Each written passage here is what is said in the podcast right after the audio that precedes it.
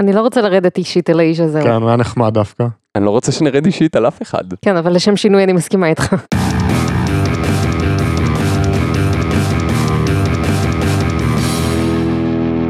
שלום לכולם, אני גל, איתי נמצאים חגי. היי. וליבי. היי. למזק, למה זה קיים? המקום בו אנחנו שואלים את השאלה שהיא השם שלנו. והפעם, פסיכומטרי. ליבי, פסיכומטרי. למה זה קיים?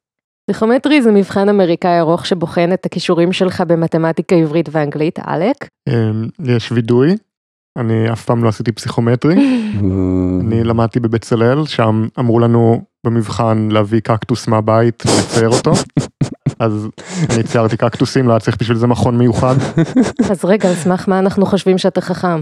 אני לא זוכר שאי פעם ציינתי את זה. אין מכון לציור קקטוסים שמכין אותך יש מכינות, לא- אולי זה מה שעושים שם, כי- מציירים קקטוסים. כן. אז בטיפה יותר הקשר, פסיכומטרי זה מבחן שאתה עושה בדרך כלל אחרי הבגרויות אה, בשביל להתקבל לתואר. הציונים נעים בין 200 ל-800, כשבעצם עושים שהממוצע תמיד יהיה באמצע, ושיהיה תמיד את אותה כמות של אנשים שמקבלים כל ציון. המבחן מנוהל על ידי גוף חיצוני שנותן את השאלות, הוא גם בודק את המבחנים, והאוניברסיטאות פשוט אומרות, אנחנו מכירות במה שהמרכז הזה עשה. אוקיי, אבל רגע, אמרת שזה בין 200 ל-800? כן. כאילו, למה דווקא 200? אה, זה בגלל ש-200 נקודות אתה מקבל על זה שאין לך ברית מילה. אז לפי האתרים של הקורסים להכנה לפסיכומטרי, אז צריך ללמוד למבחן הזה שלושה חודשים שלמים. האתר שמוכר לך קורס רוצה לומר לך שאתה חייב לעשות קורס ארוך ויקר? כאילו, תכלס זה מה שזה, לא? זו תעשייה שמוכרת לך קורסים. תעשייה כזאת סליזית שמשחקת על הפחד של אנשים שלא הצליחו בתיכון ויש להם טראומת בחינות. כן, אני ראיתי פרסומות של אנקדוטות של אנשים שעשו את הקורסים האלה. כן, זה תמיד אותה סכמה של אתה טיפש ועצלן, לנו יש את השיטה, את הסוד, הקונץ פטנט. השטאנץ. כאילו, אתה שומע אנשים מדברים על זה שאני לשם שינוי רציתי לקבל ציון גבוה בפסיכומטרי, אז החלטתי. כן, אתה אף פעם לא שומע על אלה שאומרים, אני רציתי לקבל ציון בינוני ונמוך, כן, אני הולך להשקיע עכשיו מיליונים כדי לקבל 300. כאילו, הם אף פעם לא פותחים מועדון 300. כנסת ישראל, זה מועדון 300. הליצנים האלה בכנסת. אם אתה מסתכל על הפרסומות האלה, אתה מקבל את התחושה שכולם מקבלים 750 ומעלה?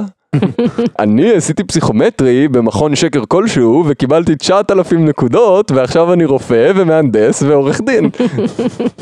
אולי לא הייתי צריך לצייר קקטוסים, זה מה שאתה אומר?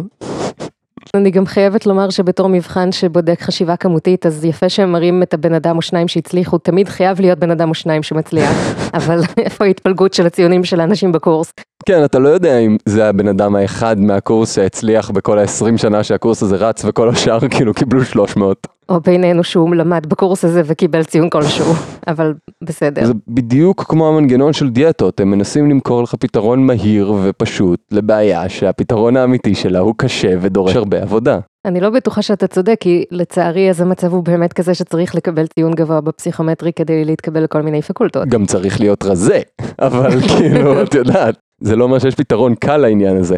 אתה צריך להתאמן כמו שאתה צריך לתרגל, אבל אז בא מישהו ואומר לך, אני אתן לך את השיטה הזולה והקלה והפשוטה לעשות את זה, אתה רק צריך לקחת את הכדור הזה או לקרוא את הספר הזה, ואז אתה תקבל 750 ותהיה 42 קילו. אבל זה עדיין מצריך לימודים אינטנסיביים, לא? זה לא בדיוק איזה תרופת פלא שהם יפתרו לך את המבחן. זה נכון, אבל זה לא איך שהם מציגים את זה. הם מציגים את זה בתור לנו יש את השיטה, אתה פשוט צריך לעשות את זה, ואז את זה, ואז את זה, ואז אתה תהיה בסדר. זה כמו שבמגזין מנטה אומרים לך תלמד מתמטיקה בין 10 בבוקר ל-12 בצהריים. זה אותו דבר. אבל מה שהם אומרים זה באמת דברים נכונים, כל המרצים בקורס פסיכומטרי אומרים תשנו מסודר, תתרגלו קצת כל יום, מלמדים בדיוק איך לעשות את המבחן הזה. אני לא באמת יודע איזה שרלטנים רצים שם, כן? יש הרבה קורסים שזה מה שהם עושים, אבל אין רגולציה מי יכול להיות מורה לפסיכומטרי. מישהו שקיבל 760. כמו שאין רגולציה מי יכול להיות מרפא אלטרנטיבי. זה אותו דבר. טוב, אבל מה שזה כן נותן זה איזושהי הזדמנות שנייה לאנשים שבבגרויות לא הלך להם, או שהם למדו בבית ספר לא טוב. כן, זה נכון, כשהייתי בתיכון אז בכלל לא הייתה לי את הפרספקטיבה הנכונה, אני לא חשבתי שבכלל יהיה איזשהו שימוש בציונים האלה אחרי התיכון. ואכן לא היה, אתה ציירת קקטוסים. כן. אה, זה הסיפור שלי. אני חושב שמעבר לעניין של הגיל והבגרות, להבין שזה מספרים שאתה אחר כך תצטרך אותם והם יעזרו לך ויפתחו לך דלתות או משהו כזה, להצליח בבגרויות זה מין מרתון כזה של שלוש שנים של להשקיע וללמוד לאורך הרבה זמן, ופסיכומטרי אתה פשוט עושה ספרינט של שלושה חודשים, מכבה את כל החיים שלך, וזה עלות שהרבה יותר קל לאנשים להחזיק. אני אטען שבתואר הראשון אתה צריך במשך כמה שנים להשקיע, לעשות דברים, להיות עם היד על הדופק. זה כמו לרוץ ספרינט, רק שיש שניים שרצים ספרינט לפניך עם קו הסיום. זה, זה כמו ספרינט אבל לתוך שדה מלא בקוצים. לתוך בריכת בוץ של חול תובעני, שאז אתה צריך לחצות אותה במשך ארבע שנים. אוניברסיטה זה כמו לרכב על אופניים, רק שהאופניים עולים באש, ואתה עולה באש, והכל עולה באש כי אנחנו בגיהנום. פרק זה מוגש לכם בחסות מכון למזק לפסיכומטרי. כמה פעמים שאלת את עצמך, אם אני באמת אתאמץ, מה הכי נמוך שאני יכול להגיע? בדיוק בשביל זה פתחנו את מועדון 300. מועדון 300. בעזרת שיטה לא מוכחת שהמצאנו אתמול, המורים חסרי הניסיון שלנו התעלמו לחלוטין מהצרכים האישיים שלכם בכיתות ענקיות ככל הניתן. אז, עם המלצות מכל האוניברסיטאות המובילות להתרחק מאיתנו, יש רק מקום אחד למי שבאמת רוצה להיכשל. מועדון 300. כי כדי לטעות בהכל, צריך לדעת הכל. השאלה היא מה הייתה המטרה של מי שתכנן את המנגנון הזה, מה הוא ניסה להשיג, לנבא סיכויי הצלחה בשנה הראשונה של התואר הראשון. וזה עושה את זה? לא ברור. אני אפילו לא מבין איך יבדקו את זה, אם אתה לא מקבל לאוניברסיטה אנשים שלא הלך להם טוב בפסיכומטרי, איך תדע אם היה הולך להם טוב בתואר אם הם היו מתקבלים. מהמם. חוץ מזה, אם קיבלת ציון נורא גבוה, אז אתה כבר נכנס עם ציפיות יותר גבוהות מעצמך. כן, ואז אתה תשקיע יותר כדי להצליח יותר, וזה מין מעגל כזה שמחזק את עצמו. פשוט צריך לא להגיד לאנשים כמה הם קיבלו, לקבל אותם ככה. האמת שזה יכול להיות מעניין. וואו. בסך הכל בתוך פקולטה נתונה, אז הטווח טיעוני פסיכומטרי הוא כנראה לא מאוד גבוה, אז הדבר היחיד שאפשר למדוד עכשיו בתכלס, זה את הקורלציה בין אנשים שקיבלו 500 לאנשים שקיבלו 600 והטיעונים שלהם. רגע. אבל אם יגידו לך ציון מדויק, אז בעצם איך הקורסים של הפסיכומטרי יוכלו לשווק את עצמם, שהם ייתנו לך ציון מדויק. יהיה מועדון עובר. ואז יהיה את מועדון לא עובר, שזה כל החבר'ה שהיו במועדון 300 קודם. יש גם את הטיעון הזה שזה אמור להגביר את הנגישות להשכלה גבוהה, כאילו כל התלמידים עוברים את אותו מבחן, מדורגים על אותה עקומה, אם לא הלך לך טוב בתיכון, אז אתה עדיין יכול להתקבל, בלי קשר למה המעמד הסוציו-אקונומי שלך וכאלה, כאילו זה הטיעון. אוקיי, זה הטיעון, זה נחמד בתיאוריה, אתה לא חושב שזה קצת סותר את עצמו גם לנבא וגם לשפר את הנגישות? כאילו לנבא זה מתיימר לייצג היטב את המציאות, לשפר את הנגישות זה לשנות אותה. אמ, יש בזה משהו, גם אם פעם הייתה מטרה להנגיש השכלה גבוהה ליותר אוכלוסיות וכאלה, אז באו הקורסים ולקחו הרים של כסף והרסו את כל המטרה הזאת מראש. כן, אלפי שקלים בשביל ללמוד אה, להכפיל שברים. נראה בסופו של דבר מה שבאמת הכי מנבא כמה אתה תצליח זה כמה כסף יש להורים שלך. כמו, כמו כל דבר. כן, מורים פרטיים, קורסים לפסיכומטרי, אתה נתקע במצב שגם אם המבחן הוא הוגן, ההכנה למבחן היא לא הוגנת. תכלס האוניברסיטה זה לא המקום לפתור פערים חברתיים של 20 שנה קודם. כן, זה קצת מאוחר מדי הייתי אומר, בשלב הזה כבר יש פערים, ועכשיו אתה מנסה לפצות עליהם? כן, אולי פשוט נשפר את החינוך של אה, גן עד תיכון. לא יודע, אולי צריך איזה חוק של אה, חינוך שיהיה חובה וחינם. או... כן, נניח אתה מאוד חכם, אבל אתה היית צריך לעזור לפרנסת המשפחה שלך בתיכון, ואז הפסיכומטרי צמצם לך את הפערים, אתה עדיין צריך לסייע לפרנסת המשפחה באוניברסיטה. להתחיל תואר בלי עזרה מההורים ובלי חסכונות זה כמעט בלתי אפשרי. עם כל המלגות ועם כל הדברים האלה, זה לא משהו שאתה יכול להתמודד איתו. אני יכול להגיד שכשאני הייתי בשנה הראשונה באוניברסיטה אז לא הייתה לי אופציה לעבוד אם לא היה לי עזרה מההורים. אז פשוט לא הייתי מסוגל לעשות את זה זה. כמעט כל הסטודנטים ככה, גם להתמודד עם שנה ראשונה של התואר וגם לעבוד במקביל זה משהו שהוא מאוד מאתגר. רק בשנה השלישית בכלל הייתה לי את האופציה להתחיל לעבוד באיזושהי משרה חלקית. כן, זה מה שמקובל בדרך כלל. השאלה האמיתית היא, האם הוא באמת משיג את המטרות האלה? לצמצם פערים, לנבא הצלחה בתואר ראשון, זה חתיכת מטרות מה שהוא אומר. כן, אז מסתבר שלא כל כך, באמריקה יש את ה-SAT במקום פסיכומטרי, אבל זה פחות או יותר אותו הדבר. כן. אה, בקליפורניה מצאו שבנטרול משתנים כמו המצב הסוציו-אקונומי של ההורים, אז זה כמעט ולא מנבא הצלחה בלימודים. אז מי שיש לו כסף יכול להצליח בפסיכומטרי ויכול להצליח בלימודים, ובגלל זה יש קשר בין להצליח בפסיכומטרי ולהצליח בלימודים. אז נסיבתיות כן מעידה על סיבתיות? למה לא? אני אחיה עם זה. ולגבי צמצום פערים, אז אני חושבת שאם זאת המטרה, למה לא פשוט לתת העדפה מתקנת? מה, באופן ישיר לקבל יותר אנשים שיש להם פחות כסף לאוניברסיטה? אני לא חושב שזה יעבוד, כאילו, אני חושב שזה פשוט ייתן אינטרס לאנשים להיות יותר עניים. כאילו, כולם ירצו להיות הומלסים, ואז מה- מה יצא לנו מזה? כאילו, אנשים יכולים לנצל את זה לרעה, הם יכולים לרמות, הם יכולים להעביר את כל הרכוש שלהם על שם הכלב שלהם. אפשר לנצל את זה לרעה באלף דרכים. אני בחובות ואבא שלי בחובות, אבל פלאפי מליין. דרך טובה להימנע ממס בכלליות. אבל מה שאני באמת שונאת, ותמיד מעצבן אותי שאומרים שאנחנו מקדמים מטרה א', ואז עושים משהו שמקדם את ב' ג' ד', ובעקיפין את א' אולי, אז פוליטיקאים. זה ממש מרגיש לי שמנסים לעבוד עליי. כן, פוליטיקאים. כן. אני חושבת שמה שמושך פה שזה נראה מאוד פשוט ויעיל ונקי, כן. כן, זה קטע כללי כזה של אנשים, להעדיף פתרונות שנשמעים כאילו הם הגיוניים ויעבדו, על פני פתרונות שמחקרית סביר מאוד שכן יעבדו. אנשים הרבה יותר יעדיפו לקחת אנשים שמכורים לסמים ולזרוק אותם לכלא ולהעניש אותם על ההתמכרות שלהם, על פני לתת להם סדרה של טיפולים, כי מה, אתה נותן לו פרס? כאילו, אנשים באופן כללי מעדיפים פתרונות של, כן, אז נעשה מבחן ונבדוק מטוב. האם אפשר לנסח מבחן כזה? לא יודע, אבל נעשה מבחן.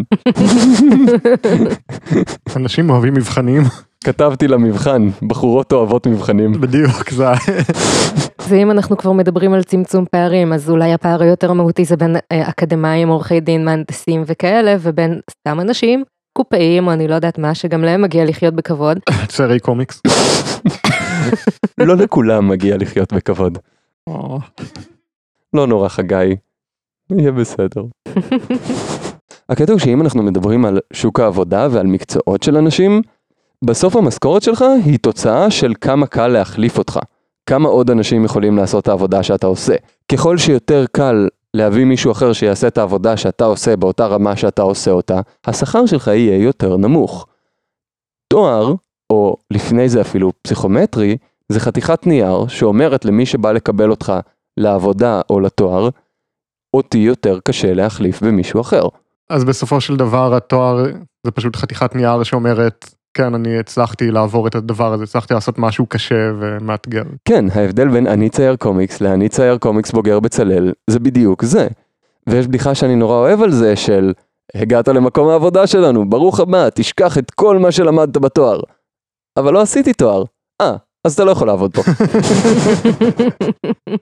כן, בקיצור אי אפשר באמת לדעת אם הדבר הזה עושה משהו מתיימר או לא. כן, אבל נייר זה מה שמעניין. הנייר זו המטרה. השאלה אם יש דרך טובה יותר להחליף אותו. כי מעסיקים רוצים את הסינון הזה, והאוניברסיטאות רוצות את הסינון הזה, וזה לא באמת משנה להם אם זה מנגנון סינון כזה או אחר, מה שהן רוצות זה מנגנון סינון. השאלה אם יש מנגנון סינון טוב יותר. אני חושבת שהיום כבר כן, נניח יש את האוניברסיטה הפתוחה. כן, אבל הקטע עם האוניברסיטה הפתוחה זה שאתה לומד נורא עצמאית, ואין לך ממש מסגרת, וזה עושה את זה נורא קשה להרבה אנשים להתמודד עם זה, שאין לך מישהו ששומר עליך, והמבחן קבלה הופך להיות במקום עשית קורס הכנה לפסיכומטרי ואז מבחן פסיכומטרי, פשוט עשית קורסים של שנה א' ואז מבחנים של סוף סמסטר. וזה המבחן קבלה שלך, האם אתה שורד את הסמסטר הראשון. כן, וגם יש את כל הקטע הזה שזורקים עליך סכינים בוערות כל הזמן. לא כזה סוג של שורד. אמ, אז האוניברסיטה הפתוחה זה באמת עוקף פסיכומטרי, אבל זה לא סוג לימודים שהוא לכולם. אז יש עוד אלטרנטיבות, יש, אה, יש קורסים באינטרנט, קורסים באינטרנט זה tricky, כי אתה עושה גם את המבחנים באינטרנט, כן? ואז מי בודק אם אתה עושה את המבחנים עם גוגל פתוח, עם אנשים לידך, אם הערך של תואר הוא החתיכת נייר שמוכיחה שעשית עבודה קשה, קורס אונליין לא באמת נותן לך את ההוכחה הזאת. בעצם מוזיל את הערך של הנייר שהוא בעצמו רק אומר בסך הכל שאתה... כן, לחלוטין. תכלס אפשר גם הגרלה. מה, פשוט להגריל מי מתקבל ומי לא? כן. תאנוס היה ממש אוהב את הפתרון הזה. זה כבר ליקום המאוד מאוד מורחב של מארוול. זה עם ג'סיקה ג'ונס שהיא בלשית ברמת גן. אז יש תאנוס שהוא מורה שמלמד לבחינות. כן, אבל זה לא תכלס מה שקורה כבר נניח ברפואה או משפטים שאתה מתקבל או נדחה לפי הפרש של שלוש נקודות, זה לא שקול להגרלה. כן, בשלב הזה זה כבר ממש רנדומלי. השאלה למה לא עושים בעצם מבחן קבלה שהוא רלוונטי לתואר שאתה רוצה ללמוד, נגיד כמו שאני למדתי בבצלאל ובמקום פסיכומטרי אז פשוט היה לנו מבחן קבלה רלוונטי למסלול הספציפי. אני חושב שזה בעיקר עניין של כסף. הם מעדיפים שכולם יעשו את אותו מבחן, כי יותר זול לכתוב מבחן אחד ולנהל כיתת מבחן אחת וכאלה, ובצלאל משקיעים, כי התלמידים שהם מחפשים מאוד מאוד מאוד שונים ממה שהפסיכומטרי מודד, הם מחפשים דברים אחרים לגמרי, הם לא אכפת להם מהמדד הכמותי. אז אתה אומר שפסיכומטרי הוא בעצם מודד את האינטליגנציה שלך באופן כללי, כאילו קצת מכל דבר. זה מה שהם מנסים לעשות, למדוד איזה אינטליגנציה כללית כזאת של בערך מה שרוב התארים צריכים, ואז שכל פקולטה תעשה את האדפטציה של מה הרף סינון שלהם. אוקיי, השאלה אם זה משהו מדיד. האם אינטליגנציה זה דבר מדיד? זה שאלה, שאלה. האמת היא שההיסטוריה של מבחני אינטליגנציה היא מאוד אפלה. כן, הם בדרך כלל היסטורית מדדו יותר כמה אתה מחובר לתרבות המערבית אליטיסטית וואטאבר. כאילו יש שם שאלות כמו מה יותר טעים גפילטה פיש או קניידלח. נהדלך, נהדלך. מכון למזק לפסיכומטרי. אבל אל תקשיבו לנו, תקשיבו לתלמידים שלנו. אני זוכר את הפעם הראשונה שהמורה נכנס לכיתה. הוא היה סגול והיו לו פסים בסנטר. בהתחלה לא האמנתי שאני אצליח להתרכז. אבל מאז שהוא רצה חצי מהכיתה, מה שהוא לימד לא יוצא לי מהראש. אני עדיין נזכר בשיעורים שלו מדי פעם כשאני מתעורר בלילה, מזיע וצרחות. האמת היא, אני מדברת הרבה על איך אי אפשר למדוד אינטליגנציה, אבל אני מודדת אינטליגנציה כל הזמן, כשאני מדברת עם מישהו טיפש, אני יודעת את זה טוב מאוד. כשאנחנו מודדים אינטליגנציה ביום יום, אנחנו חושבים על כמה אתה טוב בכישורים שהחברה צריכה. אבל זה שרירותי לחלוטין, אפשר למדוד שתהיה טוב בכישורים אחרים לגמרי. למשל לאסוף המון ספרים. מי שיש לו המון ספרים, הוא חכם כי, כי יש לו הרבה ספרים. למרות שזה כבר לא תכונה שלך, אלא תכונה של הספרייה שלך. אני חכם. תכלס, אם אנחנו לא יודעים להגיד מה זה חכם בצורה טובה, איך אנחנו יכולים לבחון את זה? כאילו, באופן כללי מבחנים בודקים עד כמה אתה טוב במבחן. להיבחן זה קישור בפני עצמו, שהוא נפרד מכמה אתה חכם. העניין הוא שאתה לא יכול להבדיל בין כישרון במבחנים לבין כישרון בחומר, כי איך אתה בודק כישרון בחומר אם לא דרך מבחנים. כן, תלוי בהרבה דברים, זה תלוי אם יש לך חרדת בחינות, או אם יש לך איזה לקות למידה שאתה צריך להתמודד איתה, והם לא... כמה טוב ישנת בלילה. כן, יש תחומים שגם בהם התשובות הן לא מוגדרות במאה אחוז, ואז זה גם תלוי בבוחן, בעצם מי שבודק את המבחן שלך. אומנות, איך אתה מודד את זה כנכשל. כן, אז נגיד אני למדתי עיצוב שהוא עוד יחסית קונקרטי, אבל במחלקה לאומנות עד היום אני לא יודע על מה ניתנים הציונים בדיוק, כי זה ממש נראה אימפולסיבי לחלוטין. הציור שלך הוא מאוד אסתטי, אבל אני הולך להכשיל אותך, כי זה לא קקטוס. אז, ליבי, פסיכומטרי, למה זה קיים? א', לאף אחד אין רעיון יותר טוב, ב', לאף אחד לא אכפת. ג', כי זה חשוב לדעת איך לצייר קקטוסים. ד', כדי שיהיה לאנשים מה לעשות שלושה חודשים במקום להשקיע בלימודים בתיכון או בלחסוך כסף או בלטייל או בלהתעמק בחומר של מה שהם אשכרה רוצים ללמוד או לראות פורנו או להתנדב או כל דבר שיהיה יותר מענה ומועיל מאשר לשנן חומר שהם ישכחו מיד אחרי המבחן. כל התשובות נכונות. אז זה היה הפרק החמישי של למזק, ועכשיו אנחנו עוברים לחגי שהביא לנו את הידיעות המרעישות ביותר מהמקומון. חגי, אליך. סטיב לקס, הבעלים של טבע נאות המתגורר בארצות הברית, הגיע בליווי מיכאל אילוז, מנכ"ל טבע נאות, למוזיאון ארץ ישראל ברמת אביב לבקר בתערוכה סנדלים. בחדשות אחרות, עם יותר מ-36 אלף כלבים, לא פלא שתל אביב נקראת גם עיר הכלבים של ישראל. בסוף השבוע האחרון נחגג בגני יהושע פסטיבל הכלבים כל אביב, לכבוד יום הכלב הבינלאומי. באירוע נכחו עשרות כלבים ובעליהם, שנהנו משלל אטרקציות ופעילויות, בהם פינת אימוץ, ספא והומאופתיה לכלבים.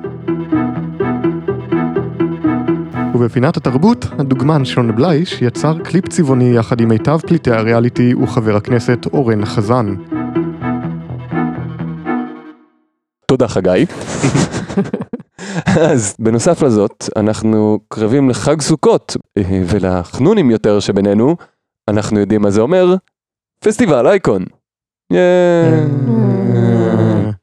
אוי. פסטיבל אייקון, אה, שבו יש לחגי דוכן, שבנוסף לדברים של חגי, קומיקסים שלו שאתם יכולים לקנות כמובן נהדרים, יהיה אפשר למצוא, שימו לב, קלטות ביתיות של פרק 4 של למזק, זה לא רקוב זה וינטג'. אנחנו מכינים אותם בעצמנו, בכתב יד, בהקלטה ביתית, אני מחמם את הצליל על האש.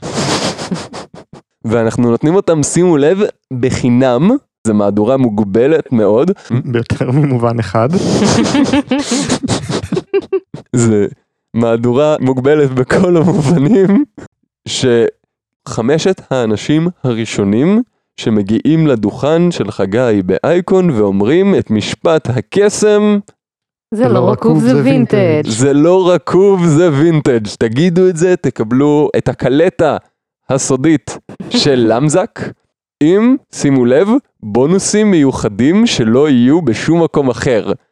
חמשת האנשים שיקבלו את הקלטת הזאת, את הקלטה הזאת, יקבלו קטע סודי ומיוחד שהם לא יוכלו לשמוע כי אין לכם איך לשמוע קלטות והם לא יוכלו להשמיע לאף אחד ואנחנו נקליט אותו סתם.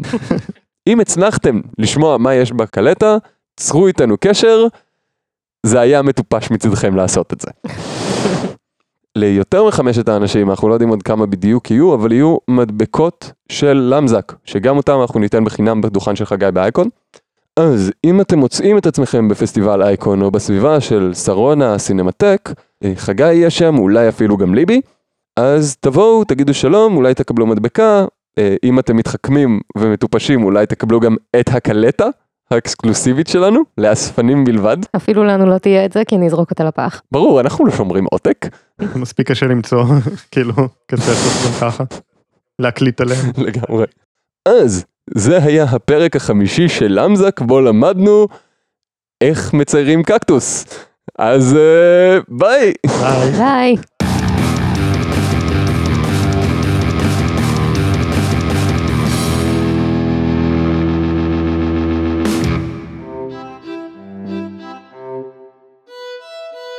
כך נצייר קקטוס.